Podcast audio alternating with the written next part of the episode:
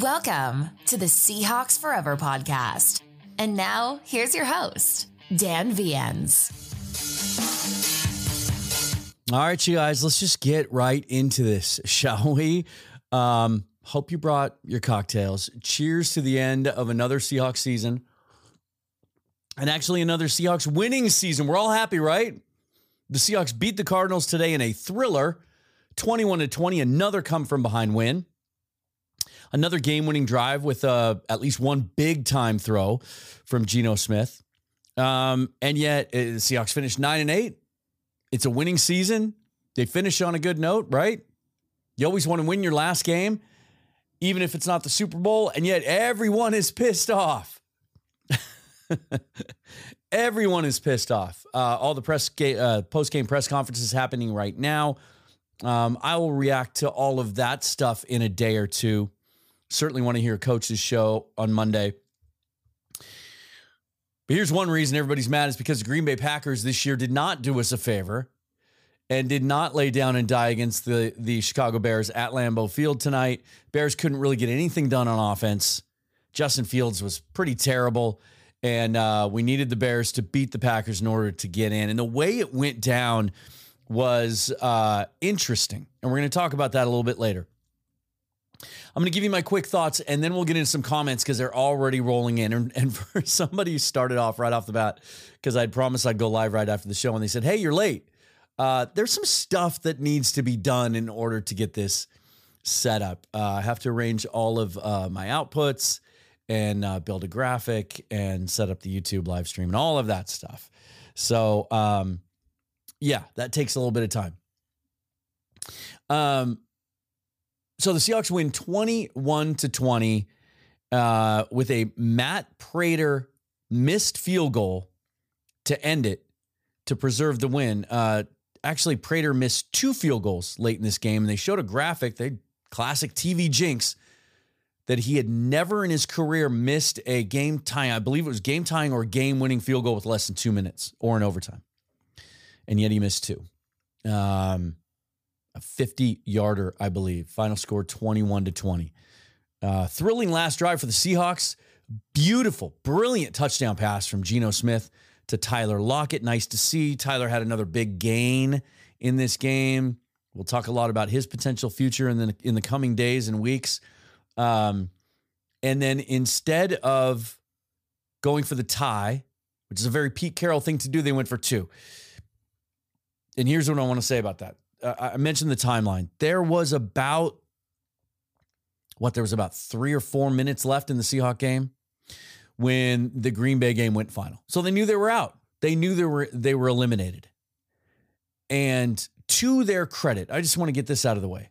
To their credit, once they knew, and they knew, the folks in in Arizona that uh, run the game day programs uh, in that stadium made sure that everybody knew that the Packers had beaten the Bears and eliminated the Seahawks from the playoffs. Showed it on the big screen, made a big deal out of it. So the players all knew, as if they wouldn't have been peeking at the scoreboard anyway.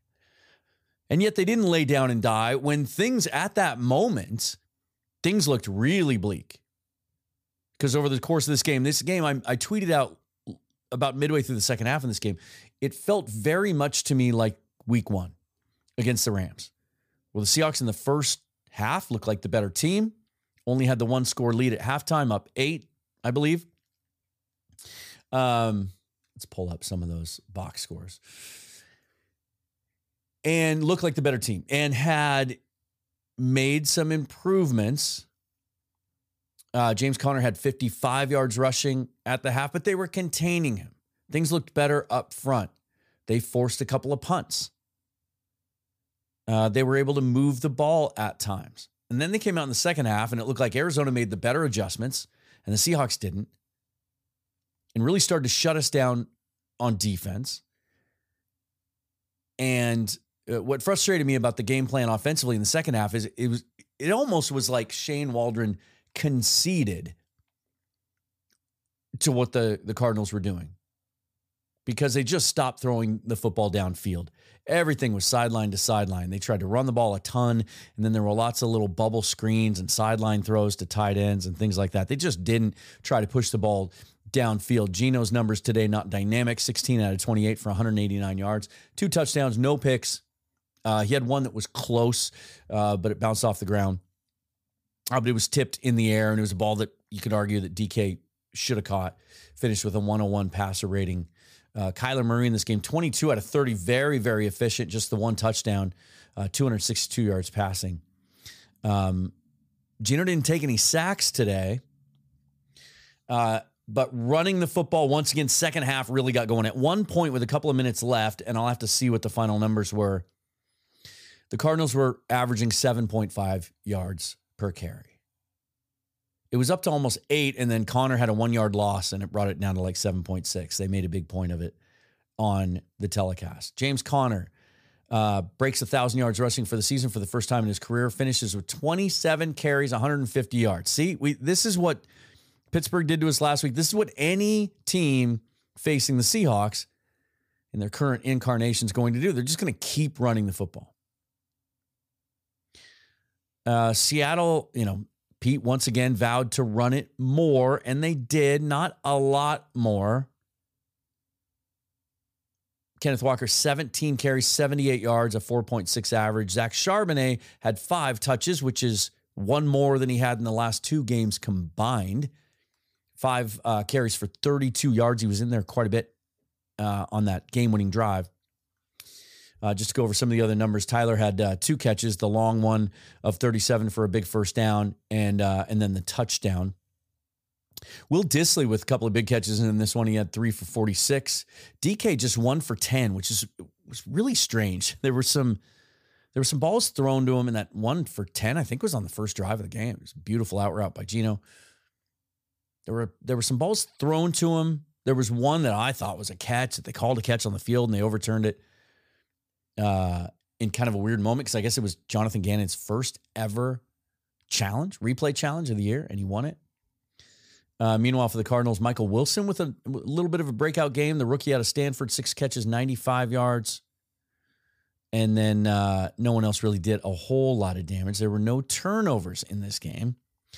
Bobby Wagner with 15 tackles, and they confirmed on the telecast he won his third tackling title in the NFL. He will lead the NFL in tackles after this game. Devon Witherspoon's presence was felt, especially in the run game 11 tackles, seven solo, three tackles for loss.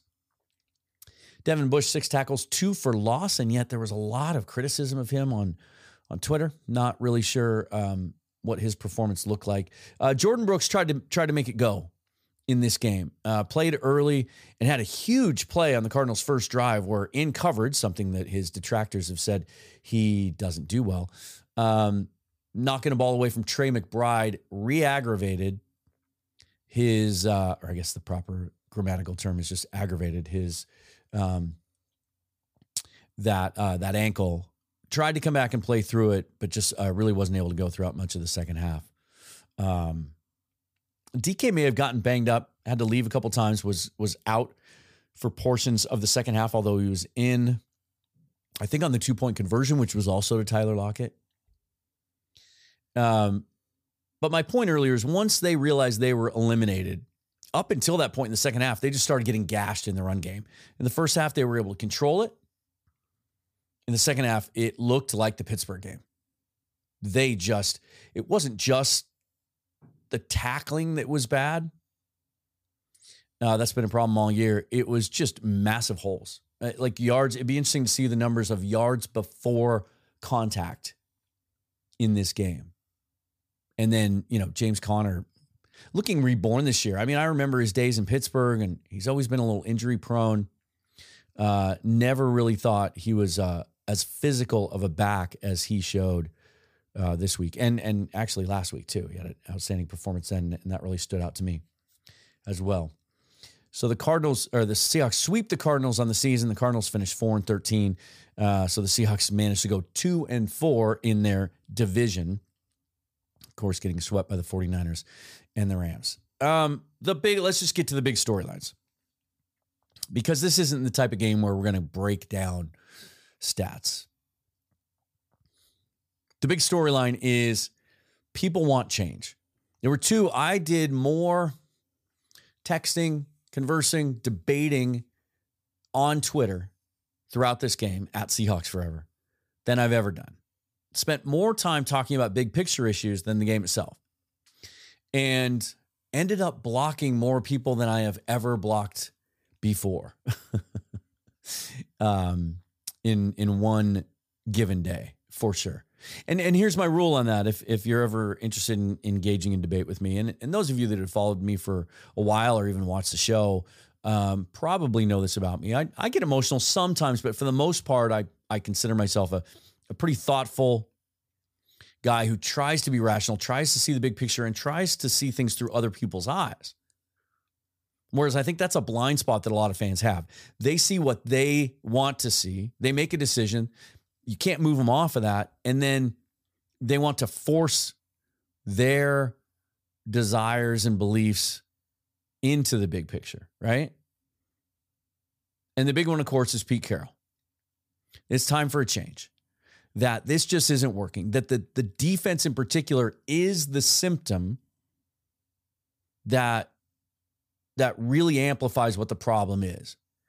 He's gone through multiple defensive coordinators in the last seven or eight years, and yet he's he's tweaked the scheme, and yet things don't get better. They've thrown resources, draft picks, and free agent signings at the defense trades, and yet it's not getting better. And you can make the argument I, I talked about it earlier in the week that this defense is worse than the one last year when they promised changes and made all these moves with the intent of accomplishing ch- change.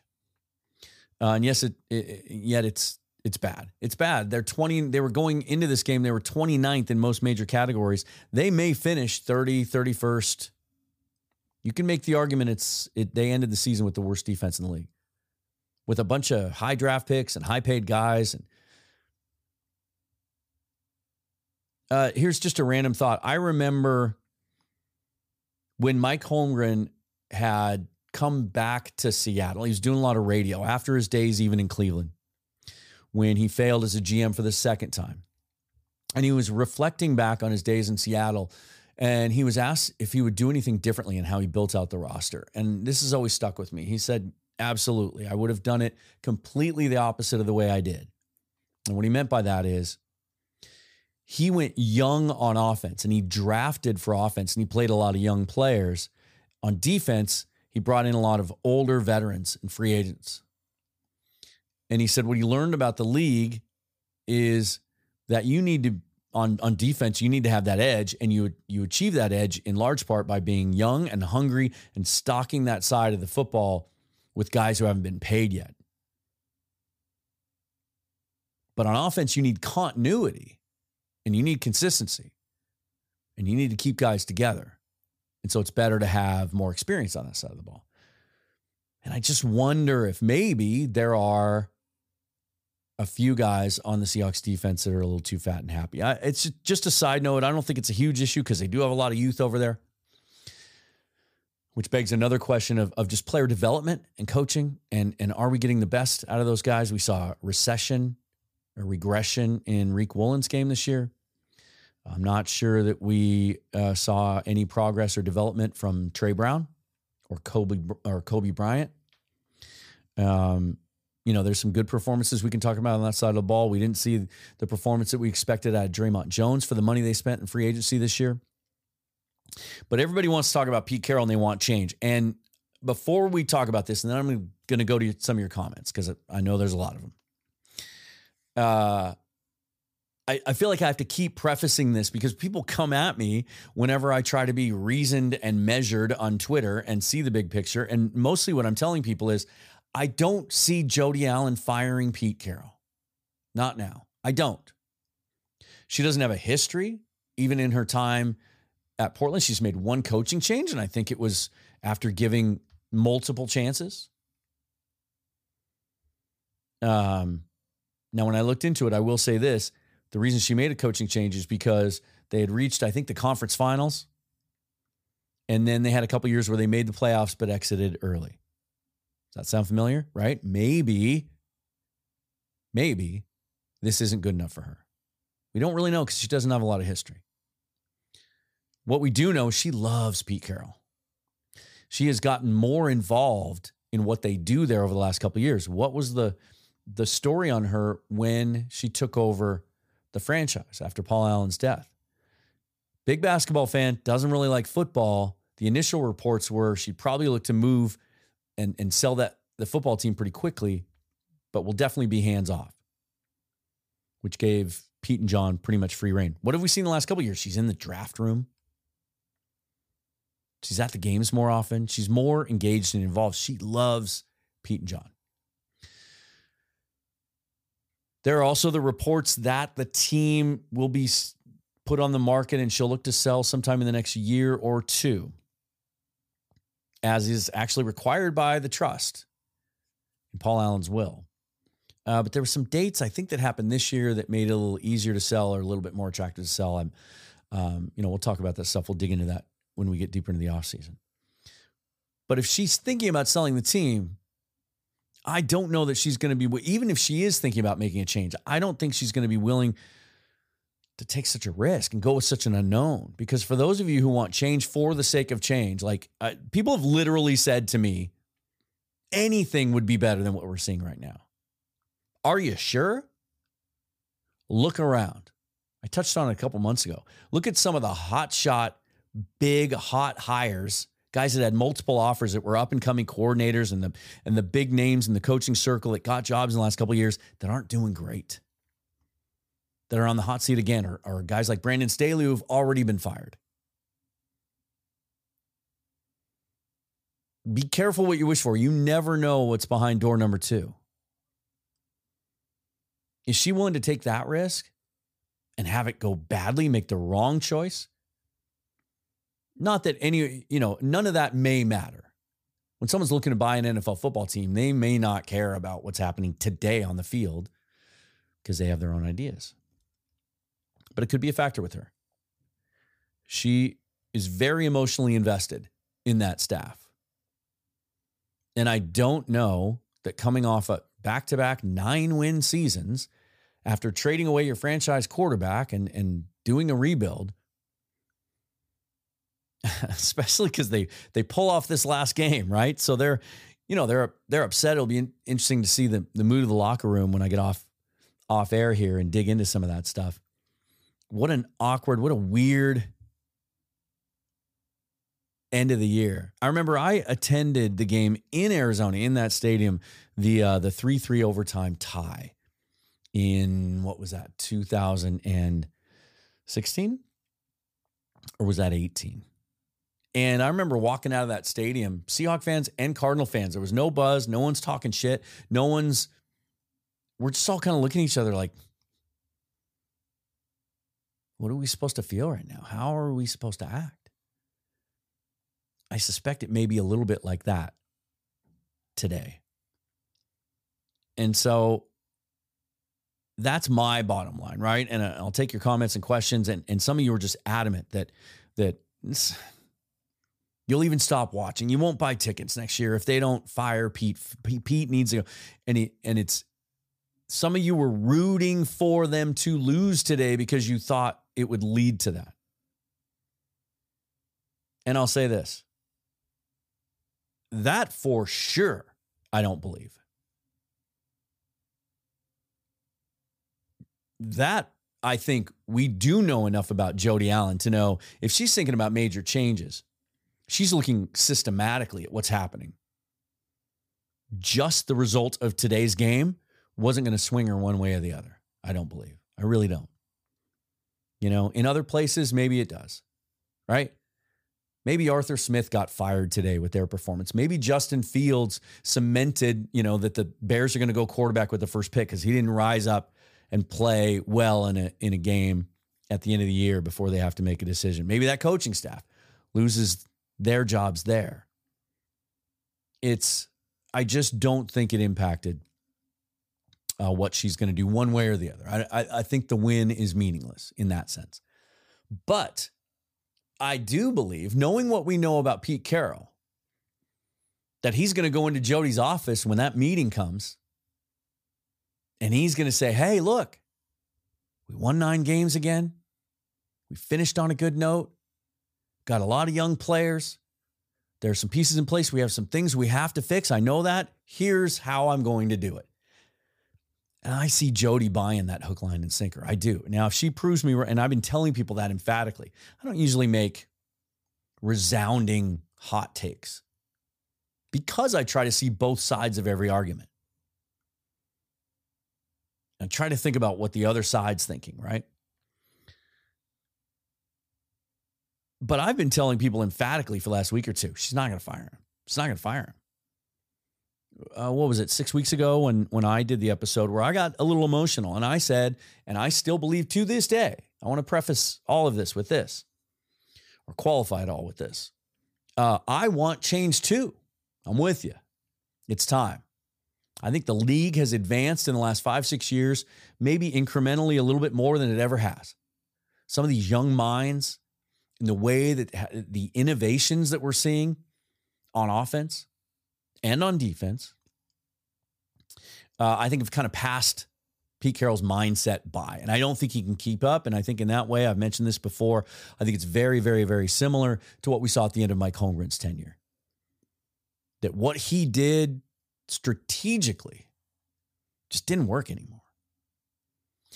And unless, as a head coach, you're willing to admit that, go out and hire two strong coordinators and pay them and give them total autonomy, hands off, run the show, and be more of a Don James, little old school Husky reference there with the championship game on the line tomorrow. A Don James type head coach. He used to stand, I used to watch practice got to attend one practice on the field when I was playing high school football, and he stood in a tower with a clipboard like this. Check, check, check, while all his assistant coaches actually ran the show. It was like a CEO type of head coach. I don't think there are any of those anymore in football. And I certainly don't think Pete's willing to do that. I don't think he can help himself. He wants to meddle, he wants to be hands on, which is why it's appropriate to make him accountable for what's happened on defense. Because even though he says Clint Hurtt calls the plays, Ken Norton Jr. called the plays, it's his defense. Kris Richard called the plays, it, it was his defense. He made a lot of money for Dan Quinn and, and Gus Bradley, got them head coaching jobs. But it was mostly like Pete had to approve everything they were doing. He was going to win those arguments if those guys wanted to do something that went against Pete's core principles. So he should be accountable for it.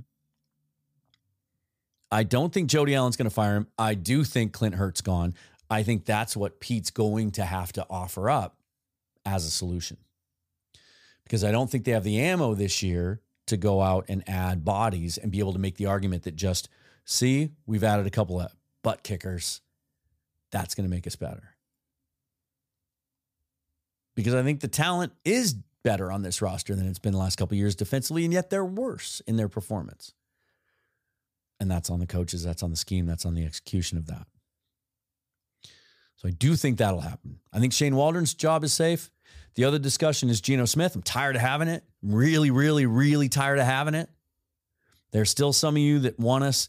And okay, let me just say, because I got to call myself out on this.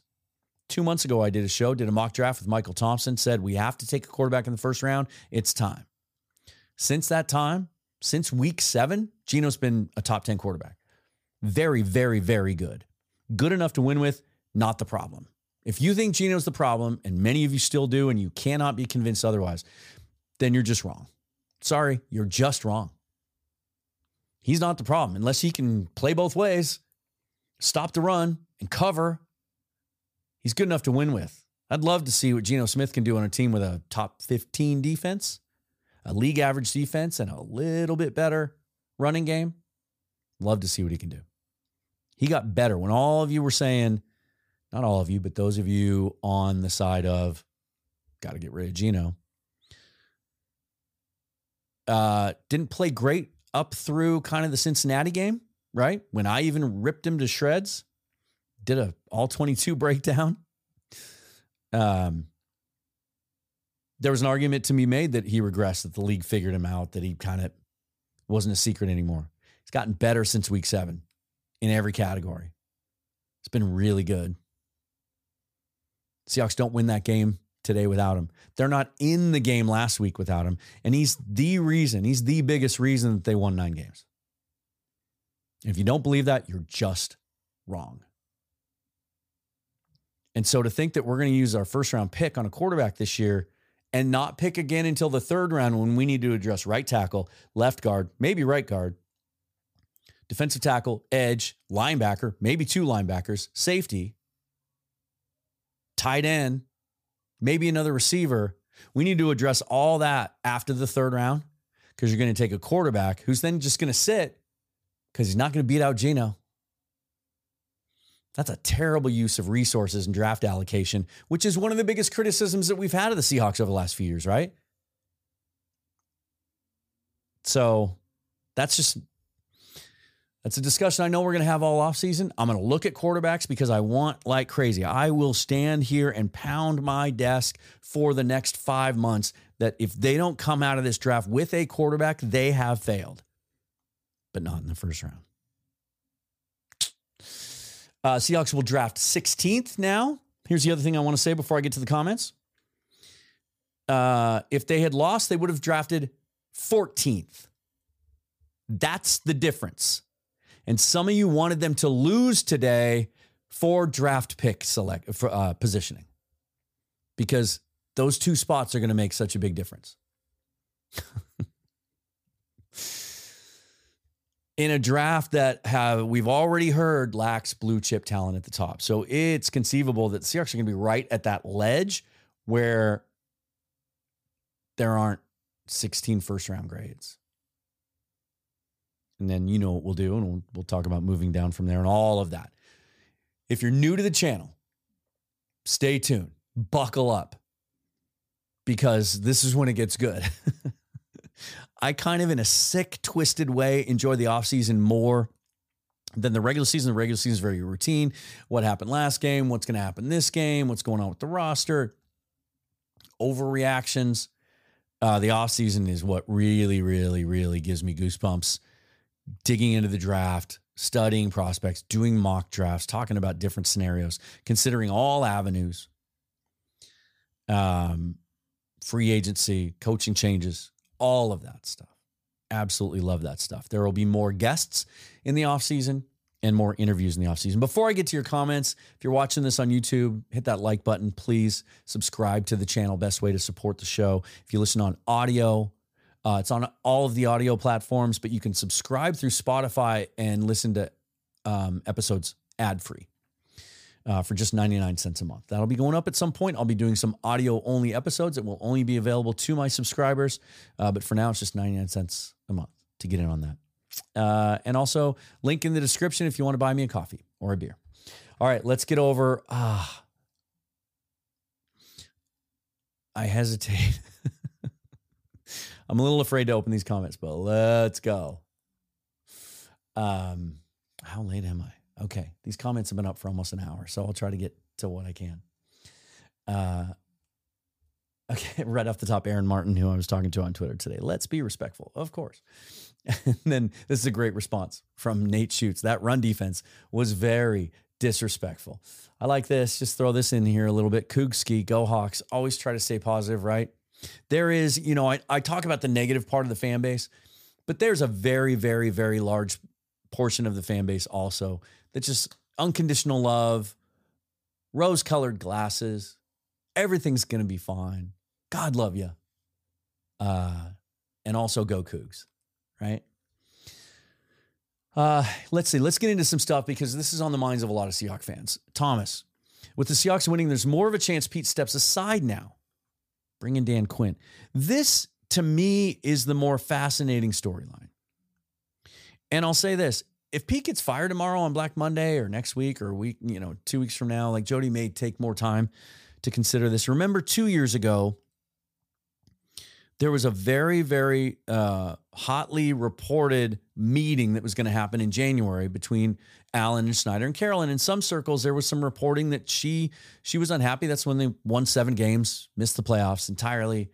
Uh, the year Russ got hurt. And there was some speculation and reporting that maybe she was considering a change then.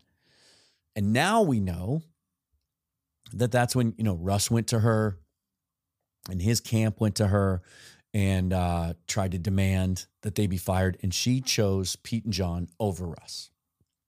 Right? That is documented now. Um, and so maybe there is a chance that she's considering a change. I don't think there is. However,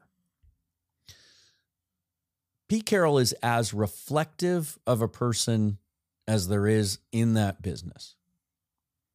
If you haven't won uh, his book "Win Forever," you really should get to know the man a little bit. He, when he was fired from the from the Patriots, he took a year off from coaching and basically looked himself in the mirror and evaluated everything he was doing and decided to make changes. And he put a plan together and he executed that plan at USC. He brought that same plan to Seattle. The reason he chose the job in Seattle is because they were going to allow him to run things the way that he wanted to because he had such conviction about how he had decided he was going to do things from then on. There may be a chance at the age of 72, going to be 73 next year. I say that like you don't know that how that's how that works. That he may admit exactly what we're all talking about. I'm out of answers. I thought I had a fix for the defense this year, but all these young coordinators just they figure out how to adjust, they figure out how to how to combat it. I don't have any answers.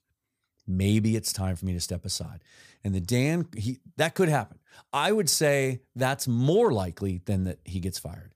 I still wouldn't put a very high percentage on it. Maybe it's 30%.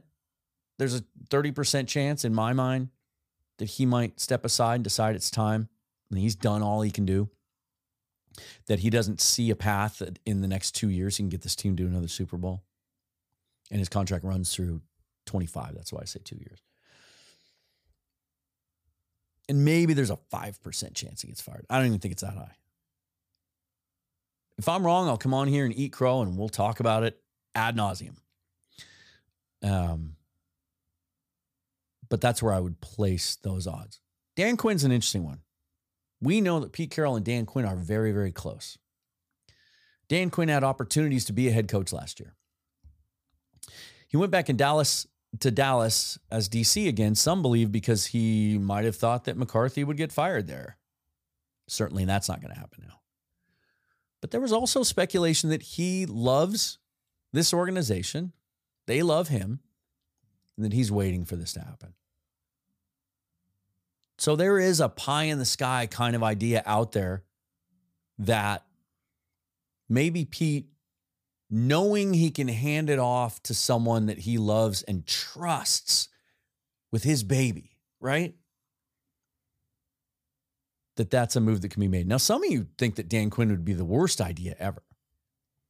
I'm not going to get into to details now, but I think you could do a lot worse than Dan Quinn. I think there's a long, long, long, long, long history in the NFL of coaches who get fired once and come back and succeed because they learn and they have better situations. I don't think Atlanta had a very good GM when he was there. It took him to a Super Bowl, and then the roster just didn't really support him. He was never able able to build the kind of defense that he has proven he can run since then, because they never really got him a pass rush there, and they just lacked in some areas. Bill Belichick was fired. Pete Carroll was fired before twice. Like uh, but that's that's a converse, conversation for another day. It is something to watch. Thomas, dream scenario: Pete stays as vice president to keep the culture of the team, and then lets John Schneider and Dan Quinn do their thing. Uh, same kind of piggybacking on that last idea. This is something I've talked with friends and other podcasters and reporters about uh, for quite a while now. That if Pete decides to step aside, I still think he'd be involved in the organization in some role. And maybe that would be the move. I don't know. We'll see. Uh, okay, here we go. Vashon King. Anyone supporting Pete doesn't understand or know football. Hiring yes men, soft zones, and his sugarcoating bullshit speeches not working anymore. You might be right about the second part of that. And I said it today on Twitter. I said there's a conversation to be had about whether or not this positive culture that Pete has built that draws players to it, makes them want to come back to when they leave, makes them want to come to as free agents, maybe doesn't provide that edge that you need to win in the NFL today. because they're they're a little too comfortable. The first part of that comment, though, get out of here with that. Um, here we are talking about some some young coaches. Um, Bobby Slowik's an interesting one. I'm not hiring a guy as a head coach who's had one year as an offensive coordinator. Not doing it. Uh, Seahawks would be in a position with they would have an attractive roster, support from ownership. Um, this would be an attractive, attractive job. You're not handing it over to someone who's fresh on the scene.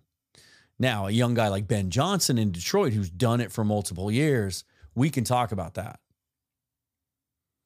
We can talk about that. Um,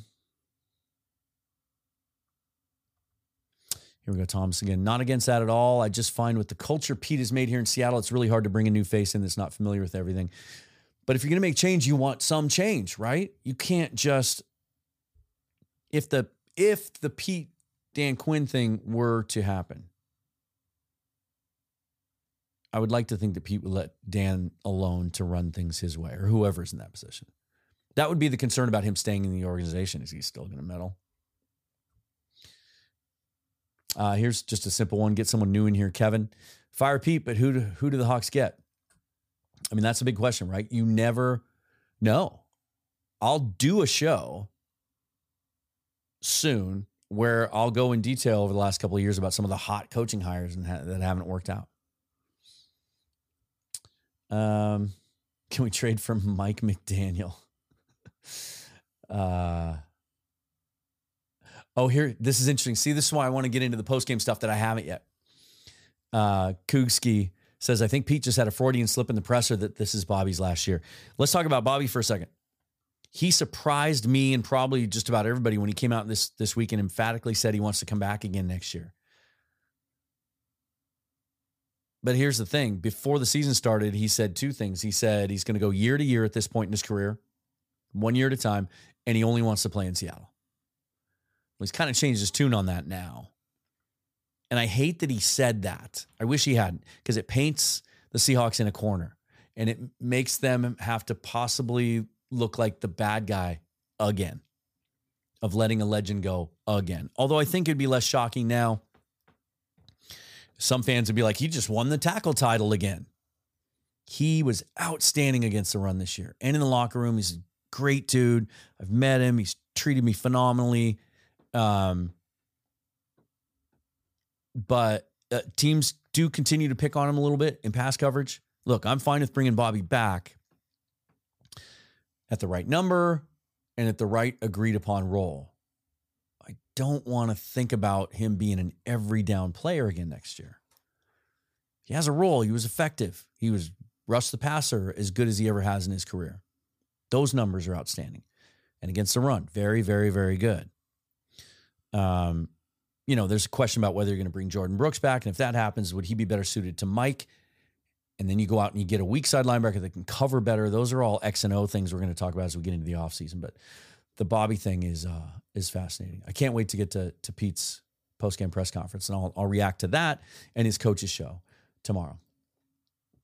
Uh, let's see. Brucey Bonus. Carroll's record as team's head coach was 136, 89, and 1, making him the most successful head coach in Seahawks history.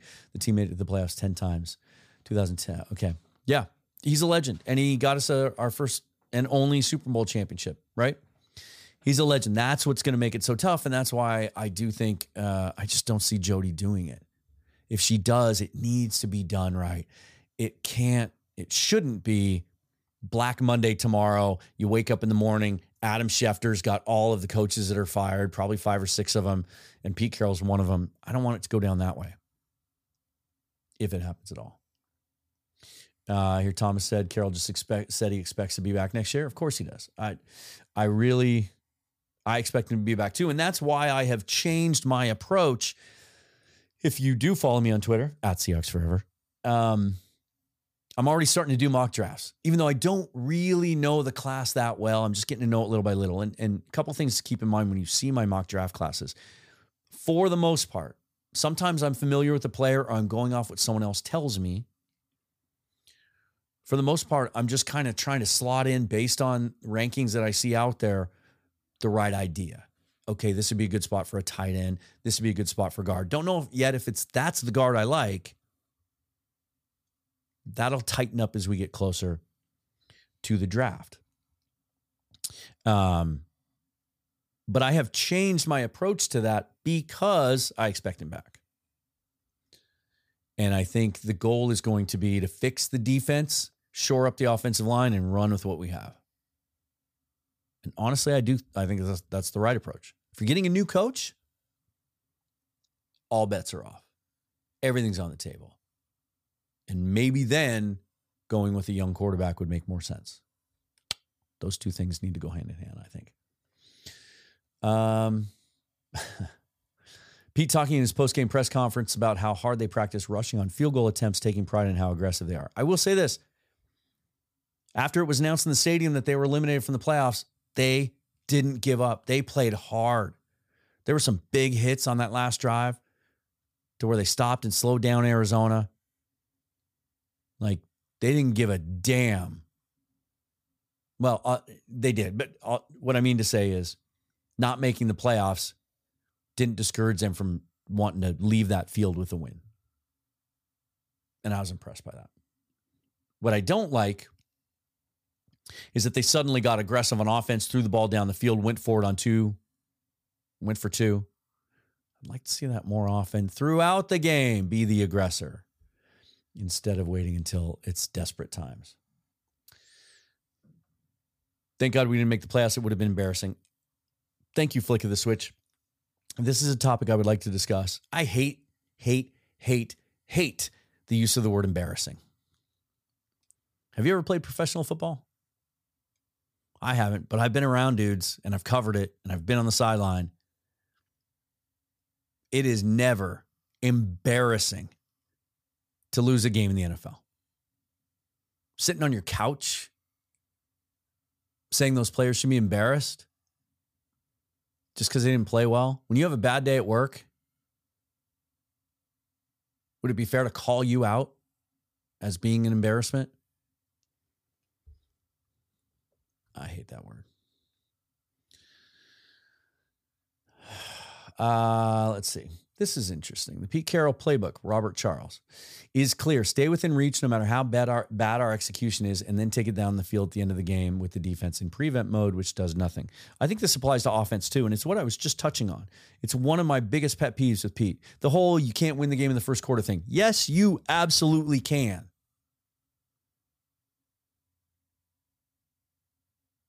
I think you're exactly right. I think he intentionally makes conservative decisions throughout the game because he wants to mitigate risk. But then when it's a close game at the end, now the gloves come off. And that's why we've been so successful moving the ball down the field because we have the pieces in place to do so. We have a quarterback that can throw the ball down the field. We have outstanding wide receivers, a couple of good running backs that's one of the reasons I want change. It's because I want some more of that aggression. I want creativity. I want to go into a game where I don't know the defensive game plan. And I see something new and it works. Uh, it drives me crazy that we just see the same damn thing every single week. Uh, oh, I got to call you on this one though. Flick of the switch. Pete raising his arms in celebration at the end of the game is a joke. You got to celebrate a win, man. Again, I'll say it. Have you played football? Those guys get wrecked. Absolutely wrecked. They're putting their bodies and lives on the line every day. It's a long season, and they have to put up with crap like this, constantly scrutinized and criticized for playing their hearts out.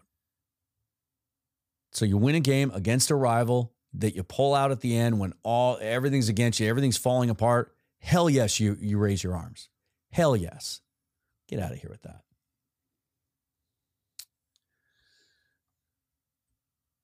Thomas again, if Pete stays and they go 10 and 7 with one win versus the 49ers next year and make the playoffs, are we still mad? Uh, some will be. Some people have already made up their minds and you can't change them.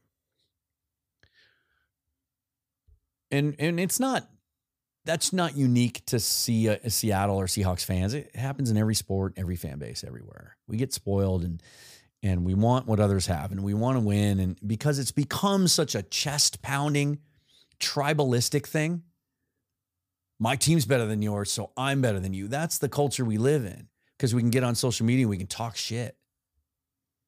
It's not why I enjoy sports, but I get it. I understand that that's why so many people have that mentality.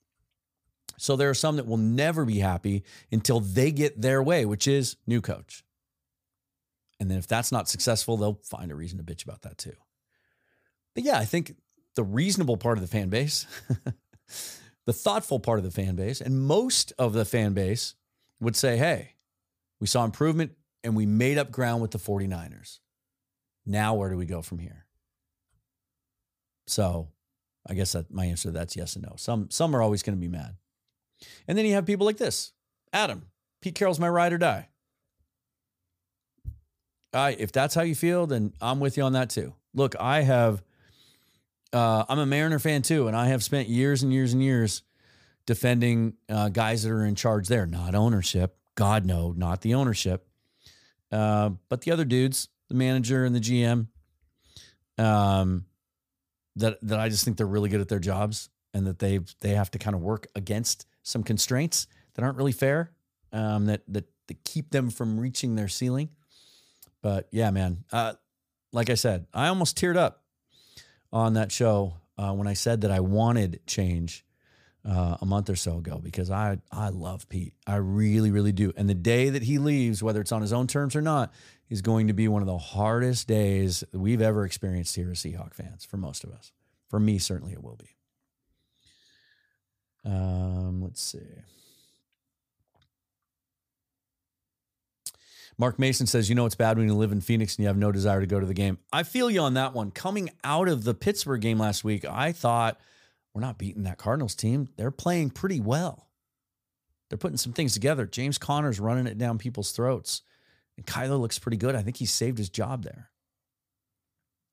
Um, I didn't think they had a chance today. As the week went on, I started to talk myself into it.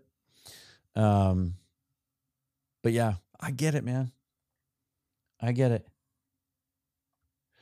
Uh, Seahawks punter Jon Ryan just tweeted how disappointed he is issuing a pic of the guy smoking cigars in the room after the game. Is that true? Now that's different than raising your arms at the end of a game, right? I got a little heated about that a couple minutes ago. You celebrate the win, but yeah, that is not cool. That indicates to me a not a loser mentality, well, maybe a mediocre mentality. You're you're satisfied with mediocrity somebody said earlier, uh, if you if you follow him on Twitter, Hustle Chilton said right after the game that he was very optimistic and he said this feels like 2012 to me when you knew after that Atlanta playoff loss that something was we were on the verge of something. Now a lot of us said we felt that last year. But what's the big storyline that gets talked about now over and over again about after that game is Russell Wilson's demeanor and attitude and going up to Pete Carroll and saying, We're not losing this game next year. We're getting it done. This is just the beginning. Next year starts now. That's what I would hope the mentality is in the locker room right now. Uh, if they're smoking cigars, that's. Did someone tell him the Bears won? Uh, yeah. Not happy about that. Um, Here's Ryan Wilson. This is this is a common mentality. This is a common mindset. And so I get it. 9 and 8 and no playoffs isn't a winning season. Why is that some standard the fans think is good? Uh it literally is. It literally is winning more games than you lose. And they finished 16th out of 32, which means they're better than half the teams in the league it's this mentality that if you're not the Super Bowl champion, it's better to be 0 and 17 because then you have a shot at Caleb Williams or whatever, and that might make you suddenly good. Hate that mentality, man. I hate it. Just hate it. I mean, we can talk for hours about how you know, again, we tend we we look for what we can find to confirm our priors, right? And the skeptics that just want chaos and want to blow it all up, change it, are going to point to they're going to say, "Well, we barely beat the Cardinals today. We barely beat the Commanders who stink." True. Um, a couple of our wins came against some of the worst teams in the league. We beat up on the Giants; they're terrible. Um, you know what's a, what's another one we can point to? What's another close game that that uh, I don't know. I don't have the schedule in front of me, but you can go through it and you can make an argument. I could also tell you we're a play away from beating the, the Bengals and should have should have beat that game. If the Geno Smith, who we saw from week seven until today, showed up for that game, we win that game. Um, field goal away from beating the Rams in the second game. Should have won that game. Right? Now you're 11 and 5. Do you want to tear it down then? Does everything suck then? Like you're one play away from winning those two games. And what what did I tweet out earlier today? So they they have eight losses. Six of them are to playoff teams. Six of them are to playoff teams. Somebody tried to tell me today that they they've they they've lost a bunch of games to teams they should have beat. Most of their losses were to playoff teams. Uh, let's see. Yeah, Thomas, Geno isn't the problem. It's the trenches. Boy, isn't that the truth. But here's the thing, though. I think a better coach can scheme a good defense out of what they have on hand right now. I think the pieces are in place. If you bring back Leonard Williams, you get a healthy Mike Morris. Saw some cool things. It'll be interesting to watch the All 22 out of Cam Young and even Austin Thielu. We saw some Matt Gotel today. Uh, at first, I thought 64 was Gotel, but it was Thielu. He was in there. Finally got to play at the end of the year. I think a better coach can get better results out of that with a better scheme and a better approach. I think you play more man because that suits Witherspoon and Riq. I think you blitz more, you disguise things more. You go back to two gapping where you're plugging running lanes up instead of trying to penetrate and shooting your wad and watching guys run by you. So I don't think you need to sell out and and and have wholesale changes again. You need to add a guy. And there's there's some dudes that I love. Unfortunately, they're probably gone by pick 16 in the first round. It's a thin, thin top of the draft. And we don't have a second rounder, so you might lose out on some guys there too um, it's imperative they bring Leonard Williams back. Uh, let's see. This this was a, a, common sentiment that I saw throughout the day. As soon as Chicago lost, I wanted the Hawks to lose a game. I'm happy for Tyler's performance today, but they generally don't deserve a win. Um, the circumstances on the sideline was like 30 years ago when Rick Mirer was eating hot dogs with Eugene Robinson. Rick Mirer never gave a shit anyway. It's one of the things I hate about him. He could throw a pick, a pick six, or a game winning touchdown and had the same mopey expression on his face. Give me Brock Bowers. That's who you're taking with you. First of all, he's not going to last till 16. He's a top 10 pick. Second of all, that does nothing to move the needle on your roster right now.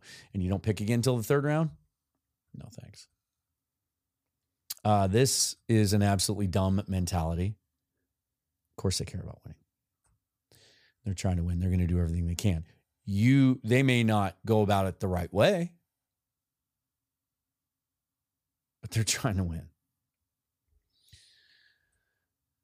Uh, they just do this for their jobs. You're wrong. You're wrong. You're wrong. I can tell you, like I've personally talked to people in that front office, and they care desperately about their about winning and about being successful at their job. New subscriber, Motive. Thank you. Um, Jody Allen just gave Matt Prater some Christmas money. uh, Kam Chancellor for new DC.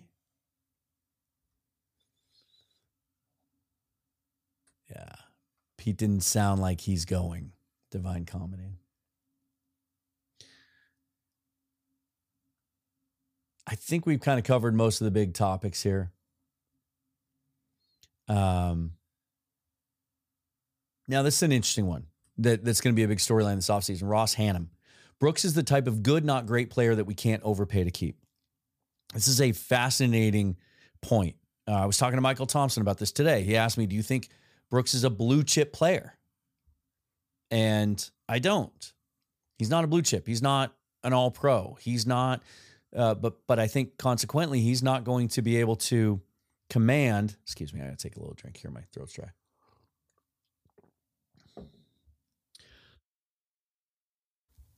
He's not going to be able to command Roquan Smith money. He's not going to command 20 million AAV.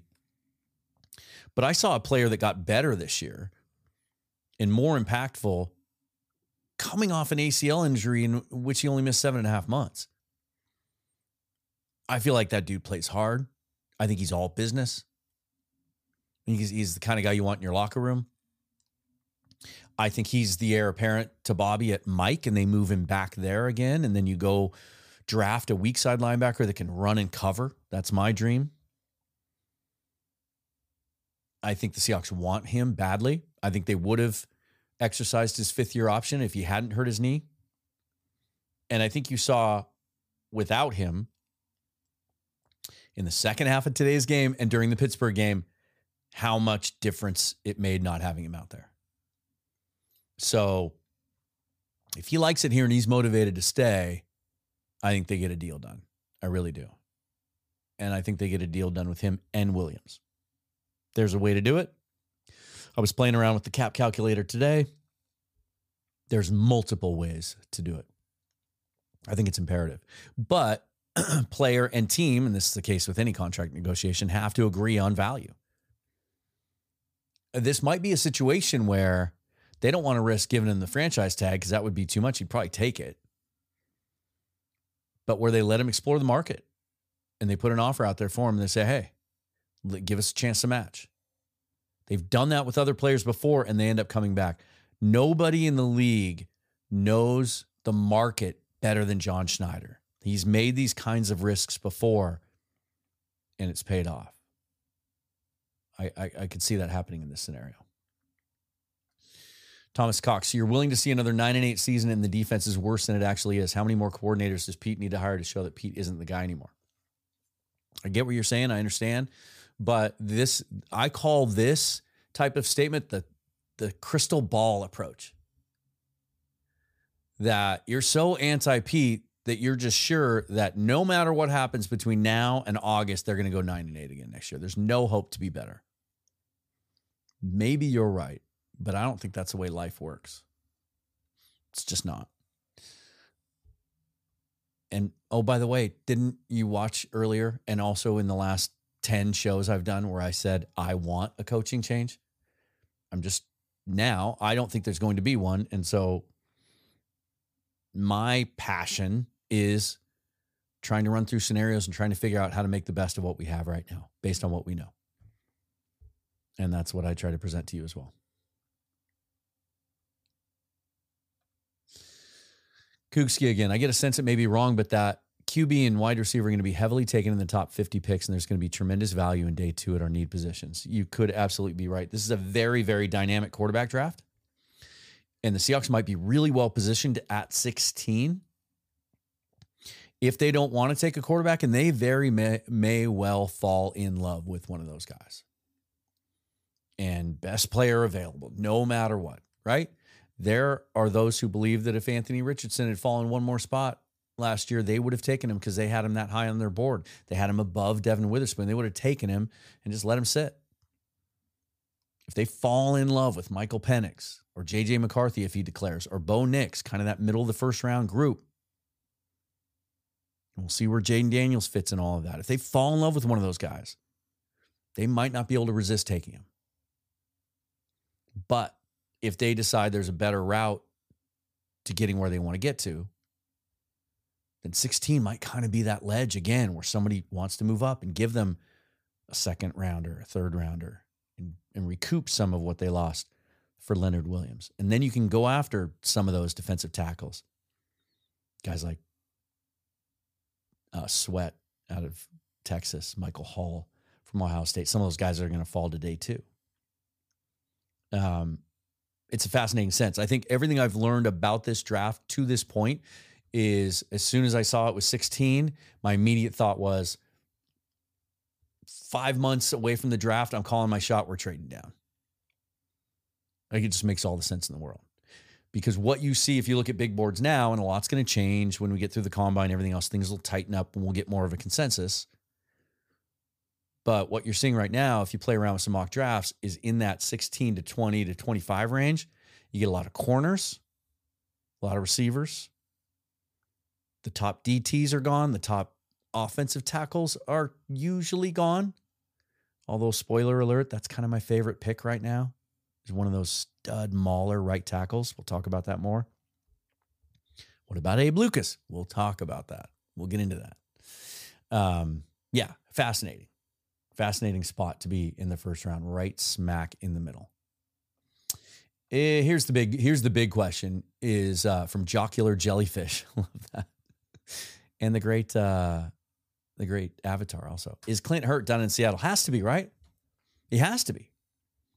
We've seen Pete Carroll fire defensive coordinators that had way more history with him. Both Kris Richard and Ken Norton Jr. go back to his USC days and were with him for years and performed better and got fired. Uh, this defense was helpless and got worse as the year goes on. I think Clint has to be fired. I think from a PR standpoint, I think that is one thing he's going to have to take to Jody Allen on a plate and say, here, here's how I'm going to fix this. The question is, can he get anyone established to come in here Maybe a guy is just I'm just this off the top of my head, man. Maybe a guy like Brandon Staley, who had so much success with the Rams that it got him a head coaching job. He failed miserably at that. He's not going to get another head coaching job in this cycle. He's going to need to need to reestablish himself and take a DC job somewhere. Maybe a guy like that is younger, just didn't really have the roster in San Diego. They never really gave him the pieces. Um, just a thought. Maybe a guy like that that he could bring in. But I think someone like that's going to have to have some assurances that he can do things his way. It'll be interesting. Uh, so this is interesting. Rooftop Sports. If you saw the mock draft show I did two months ago, uh, we took Bo Nix. Now things have changed since then. I think the the mock draft community and the big board community have cooled on him.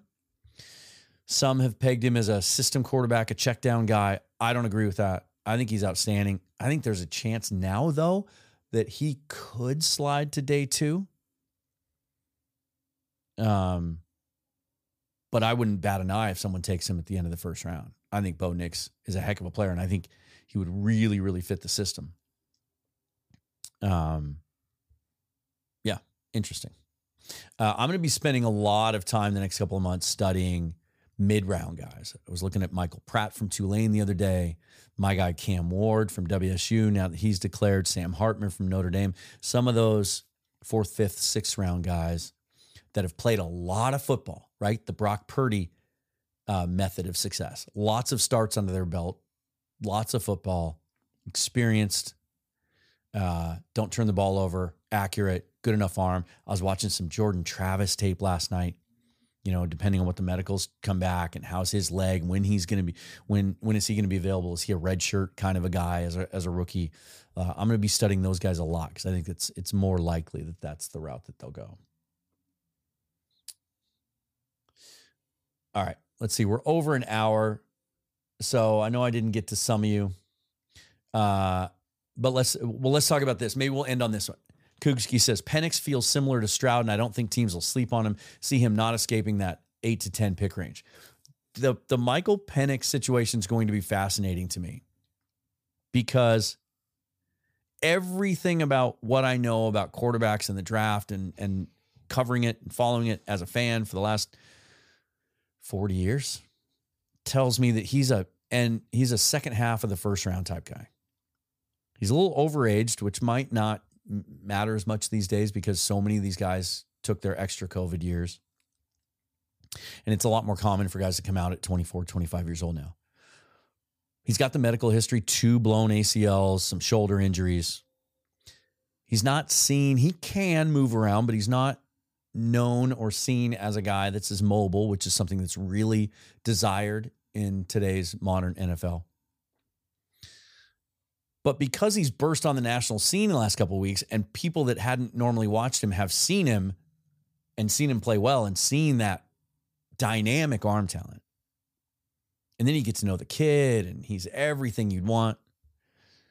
All of a sudden, he's a top 10 pick. I don't know if that's the case. Uh, I saw it on Daniel Jeremiah's timeline the other day. Uh, someone asked him, someone in the scouting community asked him, he said, I have him as a day two, but with his finish, with his performance recently, could he have moved up into the end of the round one conversation? Daniel said his evaluation is going to be in the hands of the medical staff of each of the teams. So he didn't disagree with the guy. He didn't say, nope, he's a top 10 pick. Um, JJ McCarthy's decision could could impact this a lot. Some of you might not think much of JJ McCarthy because he just Jim Harbaugh doesn't unleash him, doesn't let him throw much.